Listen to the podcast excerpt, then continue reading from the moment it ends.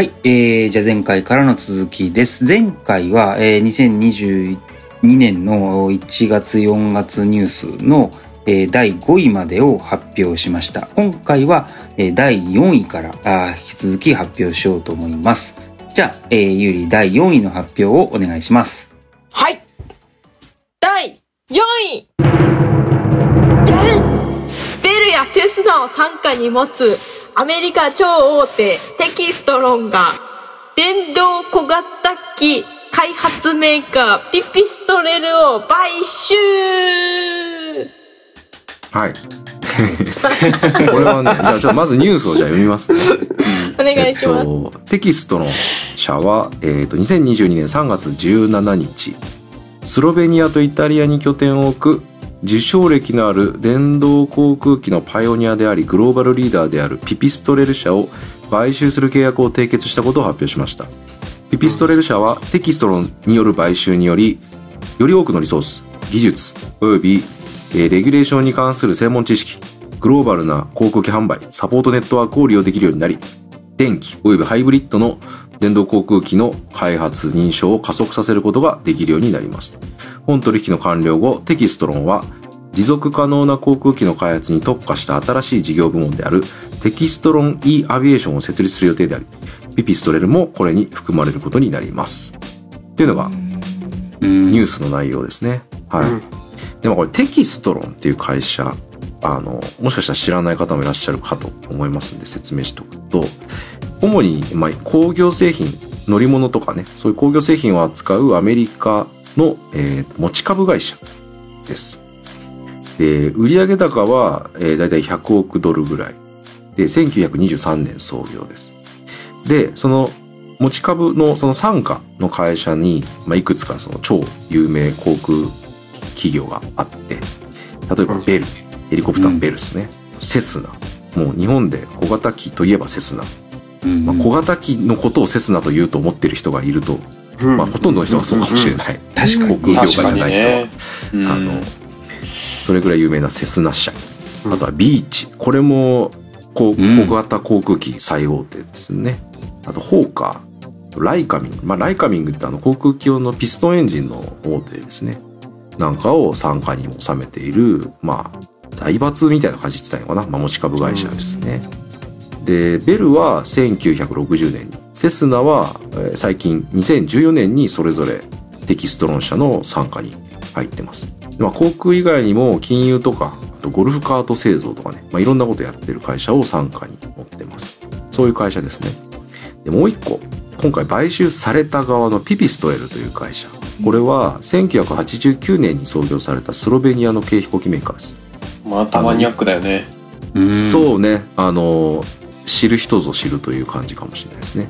最初はそのハンググライダーにプロペラつけたようなやつとか、あと、どっかの回でも出てきたトライク。あの、ハングライダーの下に3つのタイヤがついてて、そこに座ってプロペラ回して飛ばすみたいなやつとかから始まって、今はもうグライダーとか2人乗りの軽飛行機なんかを累計1000機以上販売してきた、まあ、この小型の航空機ではもう世界大手の一つですね。で、この会社さっき受賞歴があってニュースにあったけど、まあ、2008年に NASA が講演するジェネラルアビエーションテクノロジーチャレンジっていう軽飛行機の飛行効率とかを争うような大会で表彰されたりとか、あと2011年に、まあ、これまた NASA 講演の電動航空機の開発コンペで優勝したりしてます。うんで、まあ、これが今、電動航空機業界では一番有名なニュースかもしれないけど、2020年に、えっと、ピピストレルのベリスエレクトロっていう機体が、電動航空機としては世界で初めて型式証明を取得して、えっと、今は3機種の電動航空機を量産販売している会社です。で、まあ、その他、あの、ウーバーエレベートの、えっと、機体開発パートナーとして、まあ、EV トールの開発やったりとか、まあ、実際これちょっとね、もう今ほとんど停滞しちゃってるっぽくて、あの、実物は出てきてないんだけど、まあ、あとは小型の物資輸送用の EV トール、あの、まあド、ドローンっていうかね、無人機だよね。これ作ったりとか、あと、これ今回僕調べるまで実は知らなかったんだけど、水素燃料電池を動力源とした19人乗りの固定翼機の開発を行ってるっていう、まあ、報道もあったりうん。するらしくって、もうあの、電動航空機分野のパイオニアであり、かつ、もう今も乗りに乗ってる感じの会社ですね。うん。19人乗りってでかいね。でかいよね。うん。結構ね、独特な見た目の機体ですね。で、ピピストレルは今回そのテキストロに買収されたと。で、テキストロの、まあ、傘下の航空系ではベルなんだけど、EV トールの中でもね、やっぱベルって大きくて、もともとネクサスっていう EV トール開発してたけど、まあ、これは一旦ちょっと優先度が下げられてるっていう報道が出てたよね。うん。で一方で、2021年の9月15日に、あの、テキストロン e アビエーション、さっき出てきたやつの上級副社長と呼ばれる人が提供したプレゼンテーションの中で、あの、EV トールの、あの、ベルのネクサスは全く違うコンセプトデザインっていうのが、実は公開されてました。で、この上級副社長は、その、今までテキストロンとして、この電動機に約1億ドルを投資してきたと言っていて、で、あの、ベル社のえ当然ティルトローター機開発の経験とか、えっと、テキストロン傘下のビーチとかセスナのあの技術もこう活かせるよなんて発言もしてたりして、あの、ベルのネクサスこそちょっと下火になってるっぽいけども、まあ、引き続き電動航空機なり EV トールをやっていくっていう、まあ、意欲は見せてるんですよね。だそういう中でこの電動航空機のパイオニアであり、グローバルリーダーって言ってたけど、そのピピストレルを買収したことで、まあ今後さらにその EV トールも含めた様々な電動航空機の開発がこのテキストの中で開発加速されていくんじゃないかなっていうことですごい楽しみなうん。ニュースでしたね。うん。確かにね。あんまりね、ピピストレル本当に、航空業界の中の人は聞いたことあるけど、うん。ね、一般知名度はほとんどないけど、知る、それこそ秋歌知る人ぞ知るそうだねメーカーで。すもんね。うん。僕、ピピストレルも学生の時アプライして落ちたね。すごい。その時に知ってたのね。すこのげえ。時はね、だからちょうどその、NASA のアワードが何個か取ったぐらいで、うんすげえこのなんか、結構東欧ってグライダーとか、あの、うん。スタント機とかちっちゃい飛行機とか作ってる会社結構あったり強いんだけど、うんその中でもその次世代の技術に目を向けてる会社みたいなイメージがあって、へえ。好きなんですよね。天才エンジニアア。とかがいないのいたりするんじゃない、うんそうでもない。どうなんだろうね。え、それはピピストレルの中に。そうそうそうそうそう。まあでもね、結構その創業からまだ30年とかなので、その創業期からやってるおじさん、おじいさんみたいな、スロベニア人おじいさんみたいな人が、あの率いてる感はある。へえ、面白うい。ん。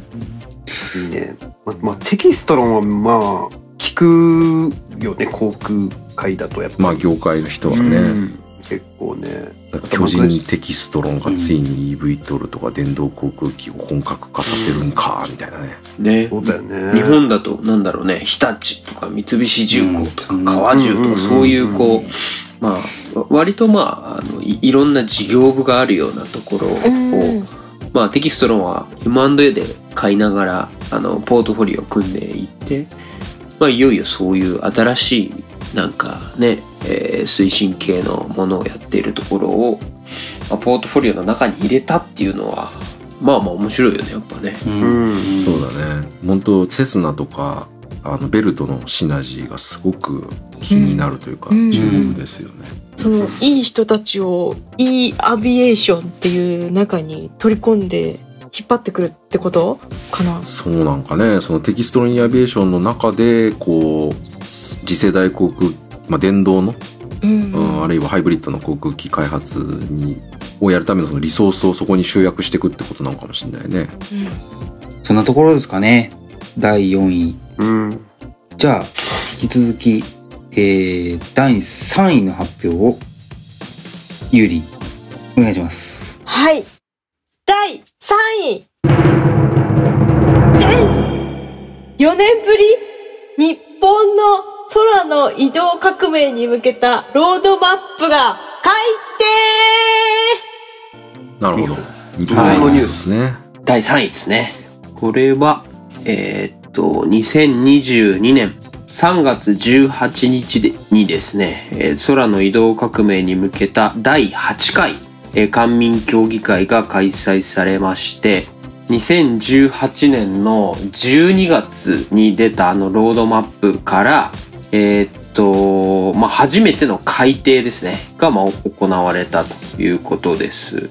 まあ、大体3年半、104年、まあ3年半なので、まあまあほぼ4年ぶりみたいな、そんな感じですね。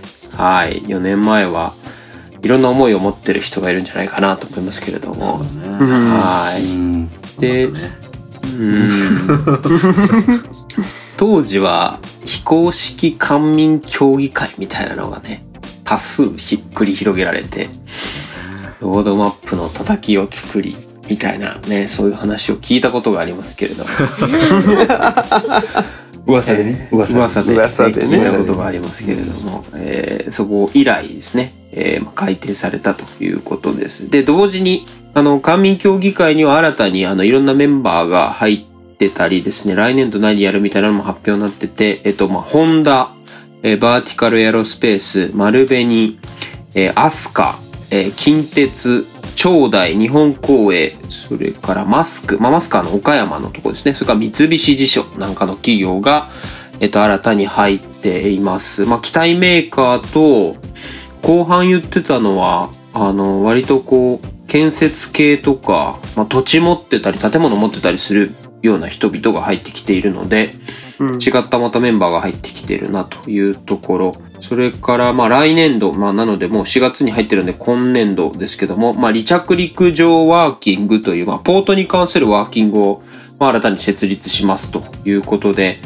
えー今までワーキングは4つかな。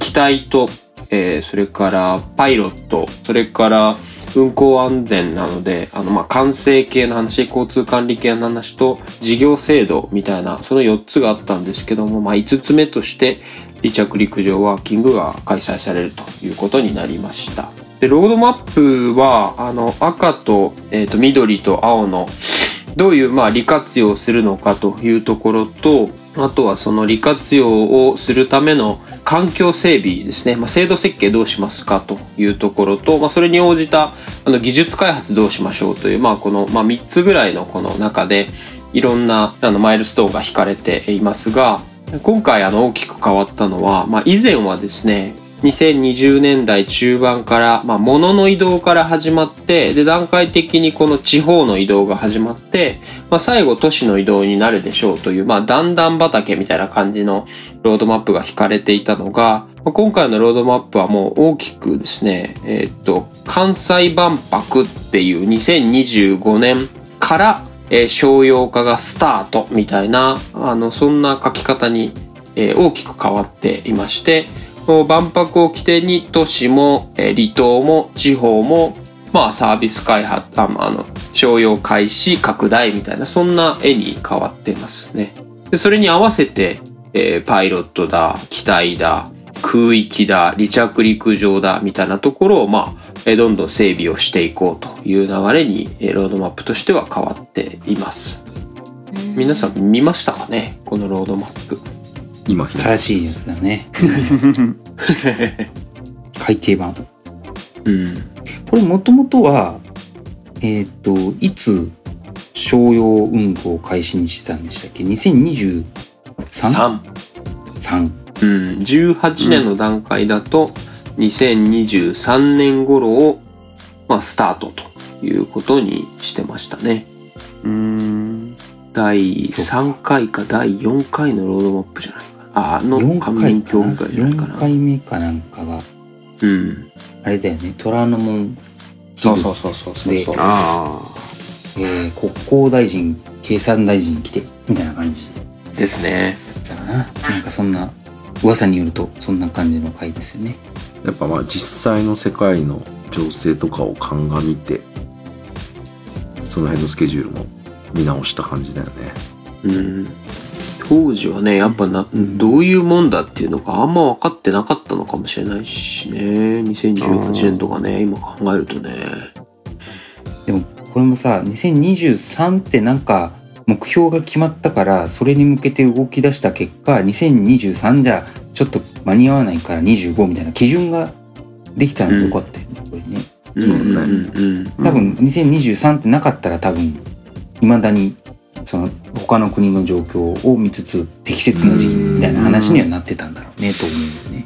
やっぱロロードマップがあるって結構うんすごいんだなって思ったよね実際。うん。ロードマップができた後にさ、うん。やっぱり誰もがそれを見てあそっかここでこうやるって頑張るって言ってるから俺らも頑張んなきゃみたいな。うん。誰もがそういう同じ共通認識を持てるっていうのですごく良かったんじゃないかなと思いますけどね、うん。それがさらに具体的になって現実的になってで個々のテーマに関してもこう話していくワーキンググループがさらに充実してみたいな。うんなんかいい感じなのかなって思いますけどね。課題も見えてくるだろうしね。その各フェーズ各フェーズで、そうだね。まあなんか次のお尻締め切りは25年みたいなそういうことになるってことですね。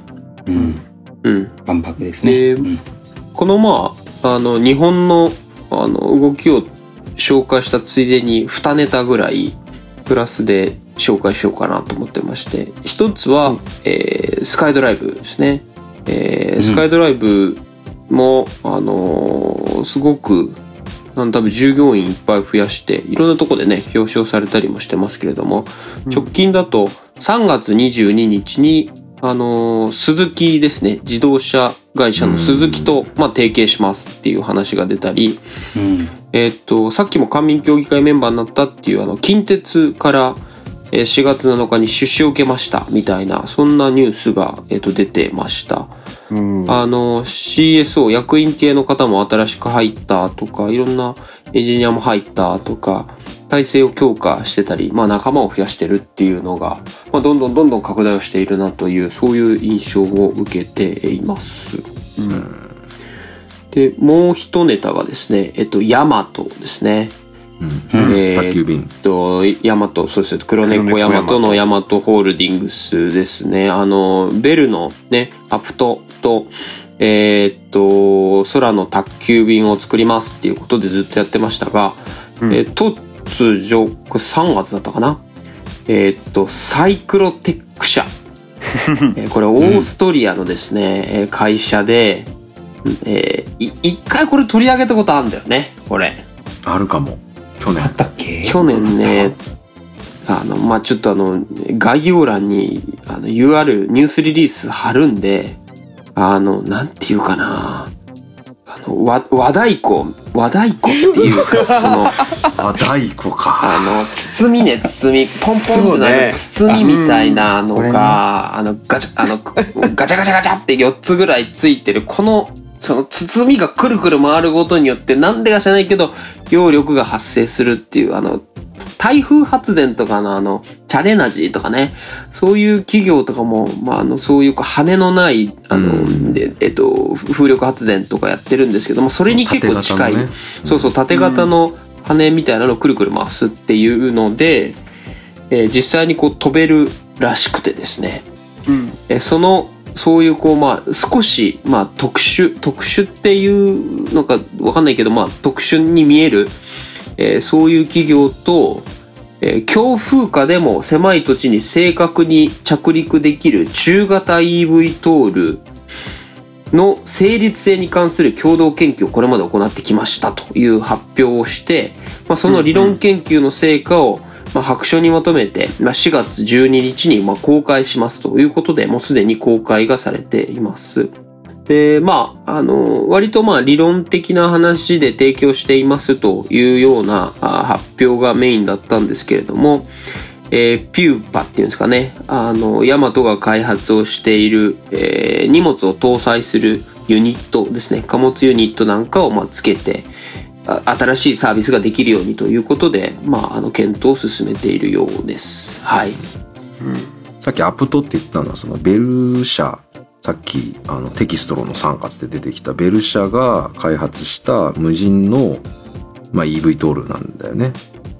でそこにそのヤマトが作ったピューパーをこう乗っけて物運びますよっていうのをまあ何年前かね3年4年くらい前からか？うん。結構前からもう共同で共同でっていうかまあそういうのやっていきますよって話をしてってたんだけど突如って言ったんだけど。ここに来てちょっとねサイクロテック登場してきた。そうそうそうそうそう。いきなりだったね。いやだからそうそう。ここのこのこのメンバーでさ、なんかサイクロテックの話確かしてた記憶があって、いや、うんすげえ、すげえ期待があんなっていう印象だけが、うん。むちゃくちゃ強かったら、ヤマトがやってましたって出て、うん。ドヒャーってなってですね。ね、伊藤さんの趣味爆発感がね、やっぱ否めないよね。愛藤さん、愛藤さん。個人名個人名。愛藤さん、愛藤さんね、大和で EV トールのね、これやってらっしゃる愛藤さんが、うん。非常にあの飛行機大好きな方でね、うん。面白い方ですけど。ね。戦艦ヤマトとかも好きって言ってたよね。あ、そうなんだ。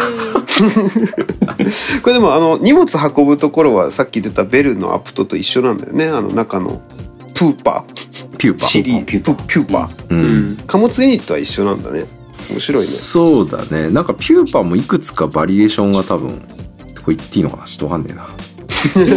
やめよあるよね。う。うんあそうなんだだって基本コンセプトは一緒だけど、まあピューパサイズとかがシリーズって言ってるからね。あ、そうだそうだ、そう。ああシリーズなのねそう、うんだからそうその、まあ、完全にアプトのそのやつと全く同じかどうかはは分かんないけど、うんまあ、同じコンセプトのやつを積むっていうこれあれだよね。ピューパーのシリーズってあの JAXA と確か共同研究かなんかでやってたよね。へ空え力形状。を空域特性をや解析りましましたみたいな。そうそうそうなんかそれこそこのなんて言ったらいいのかな。このちょっと大きめのピュピュプーパーみたいなピューパーみたいなのをこうね。あの流体で解析してたよね確かにうん、数値解析をしました。っていうのがですね、なんか人よりでかいような確かピューパーもあった。確かに。絵に絵になってたはず。確かうん、なってたなってた。うん、じゃあそんなところですかね。第3位ですね。はい。じゃあ、えー、続きまして、えー、第2位の発表をゆうりお願いします。はい。第2位。がついに海外マーケットへ、アナや韓国企業と提携おはい。そうですね。えーっと、これ私から、えー2022年2月に、えー ANA ホールディングスとオージョビーアビエーションは EV トールを活用したあ日本における新たなあ運航事業の共同研究に関する覚書を提携しましたと。で本覚書にはあ地上交通における連携等を想定して、えートヨタ自動車も参加していますということでしたね。これはね、トヨタも参加するとかまさにモビリティアザーサービスの世界が実現に近づいてきてるなというのと私もあの E パレットで移動してジョビーの機体に乗れるとかこんな胸熱なことはないという感じですかね。はい。これはあの ANA とジョビーの発表によると大阪駅から、えー関西国際空港までが、えー14分かな？14分という表示が出てて、えーこれいいかなと関空の利用にもつながるしいい着眼ですねって感じですかね。これ多分直線距離で言うと35キロぐらいうん。あるかなって感じの、うん直線距離。で車だとだいたい1時間弱ぐらい。多分電車でも40分以上かかるかなっていうかかると思う、うん。うん。結構遠いんだよね。韓国ってやっぱり。南の方だから。ですね。あと関西はね、えっと空港が伊丹と神戸も合わせると空港いっぱいあるので、こういうところの連携もね、このジョビーの機体が使えるとすごい楽になりますけどね。ああそうだね。ね。もっと言うと京都とかあの行くの結構時間かかるのでうん。京都も入れてそうそうそうそう京都も入れてとかいう感じがしますけどこうん。の辺は夢が広がりますね。そうだね。今までジョビーは、ウーバーのエレベートチームが来たこともあり他の EV トールメーカーと違って一切そのオペレーターとの契約みたいなのってしてこなかったんだよね。うん。ジョビーの中でオペレーションもやると。で、まあ、パート135、オペレーターとしての認定も取るべく今動いてて。っていう中で日本のオペレーターの ANA と提携っていうのって結構びっくりしたよね。うんなるよね。これでもさトヨタも入ってるから本当になんか揃ってる感じがしない？そうね。揃ってんね。全部揃ったみたいな。うん日本の中ではもうなんかね全部揃った感じだよね役者が揃ってる感あるよね。役者が揃ってる感じがありますよね。ソースが。ホンダもそうだよね。ホンダもただそうか大型旅客機とかはないよね。ああ、ホンダジェットはそうだね。地上モビリティとうんそうだね。まあ、ホンダもその一応傘下にあのホンダ航空っていうオペレーターを持っているから、あそうか。うん。まあ、一応メーカーもいるし、うん。オペレーターもいるしで一応まあホンダは自分でちゃんと航空機もホンダジェット作ってきたよっていうところで揃ってる感はこっちもあるけどね。確かにね。ただやっぱ具体的なその航路とかそういう話ってホンダからはまだ出てきてないからまあまた機体開発においてもやっぱりジョビーは圧倒的に他より前にあの進んでるからね。その辺でも優位性を感じるよねこのジョビー ANA トヨタっていうこのタッグはね、でもこれさジョビーってさ他のさあのーさっきさっきニュース会で出てきたあの EV トールの会社とかで何機プリオーダーかかりましたとかさあったじゃん。でうん。もジョビーってそういうのってまだないんだよね、そうそう。だからそれがさっき言った話で、その自分で運行するから他の運行会社には売らんっていう。だよね。あの戦略でいるんだよね。だから、うん。この先 ANA に対して機体を売るつもりがあるのかどうかは分からんけども、うん。その少なくとも ANA はさそのジョビーにとってはなんていうかな競合にもなり得るわけじゃん。自分で運行しようとしてるわけだから。そうだよね。そう。だからそこと今後どういう提携をしていくのかっていうのは気になるよね。うん。興味深い。確かにね。あとジョビー関連で、えーニュースを追加しとくとですね、えー同じく2022年の2月に、えー韓国の通信大手 SK テレコムとも、えー提携しているようです。うんで、えっと韓国の話をちょっとしとくと、えー韓国の国土交通省に当たるものかな？が、えっと2021年にその次世代モビリティのお要はアーバンあーエアモビリティの実用化に向けたロードマップを発表してますと。でこれによると2025年の都市部での商用運行のスタートを目指すと宣言しているということでした。はい、結構日本と状況はよく似ているかなと、うん。うん、いう感じですね。で SK テレコムのお傘下にはですねなんかナビゲーションプラットフォームをやってる T マップという会社だったりあとは Uber と共同で立ち上げた配車サービスの UT ウッティっていうのかな？うん。などがありますと。で、この、えっ、と、ジョビーのエアタクシーサービスはこれらのプラットフォームとも提携するということが発表されてますね。で、韓国企業結構他にもですね、例えばカカオモビリティが、あボロコプター社と協協力して、えーアーバンエアモビリティの参入をアナウンスしてたり、えーあとはあれですね、もともと Uber の機体パートナーだったヒュンダイも、えーこれスパーナルでいいのかな？スパーナルを設立して2028年までに、えー UAM 実現をアナウンスしたりと、まあ、結構このアジア圏内というか東アジアでも結構白熱していってるなという感じですかね。そうだね。だから SK テレコムもスパーなるヒュンダイじゃなくてジョビーかーいみたいな感じもしたね。ああまあ確かにね。確かにね。なんかあるんだろうねその辺韓国の中でも。ああそうなのかな。うん。財閥感の何かがあるのか財閥関連何かが。ね。はい、あとジョビーの機体で言っとくとお同じく今年の2月ですね無人の無人状態でのその墜落事故が出てましたねこれ2機中1機を失ったというニュースで、えー書いてましたかねあと、うん、NSTB、ナショナルトランスポーテーションセーフティーボード、おアメリカの国家運輸安全委員会のプライマリーレポートで、えーコンポーネンツフェイダーが原因ということは書かれていたと。これ以上の情報はまだ出てないって感じですかね。はい。ADSB データが示すところによると、だいたい時速430キえ430キロぐらい。キロメーターパワーぐらいで出た。おおいうそうです。これスペック上だと最高時速は200マイルだから 322km パワーぐらいのスペックなんですけど、えーある関係者によると航空機が通常のおネバーエクシード速度の1.3倍で飛行する必要がある FAA テの認証テストと手順が一致してますねと。いう話がありましたので、まあ、着実に、えー、と FAA のテスト項目をこなしていってるんだろうなと、えー勝手に推測しますけど、まあだから墜落って言ってもその通常運用の範囲を超えた試験をしている中での墜落であるからなんかこう本来備えていけなきゃ備えなきゃいけない機能がそのもう明らかにダメだったっていうわけではなくてその実際運用の想定している運用の外のような部分をこう限界を見るような試験をしている中での出来事っていうことだよね。うんうんうん。これ航空業界の用語で V ネバーってあるんですよねこれね、うん。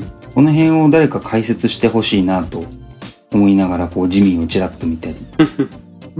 VNE? V ネバーああ、なんかもっと詳しい人知ってるからちょっと読んでみようか。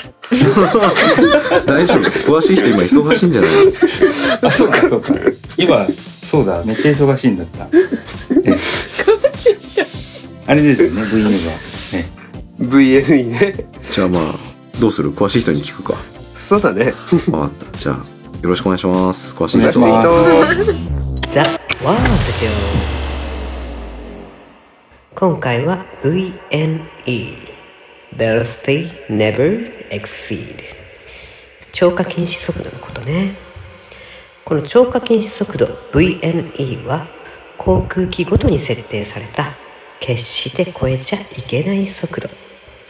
これ以上速度を出しちゃうともう無理。もうダメ壊れちゃうってなっちゃう速度のことよ。飛行機で言えばこの以上の速度を出すと構造物にダメージが入ったりだとか。ヘリコプターで言うとヘリコプターのメインブレードの前進側のブレードが音速を超えちゃってもう揚力出せないって感じになる。そんな速度ね。だから飛行機とかヘリコプターに乗った時はこの VNE 超えないように操縦してね。じゃあね。バイバイ。そして時は動き出す。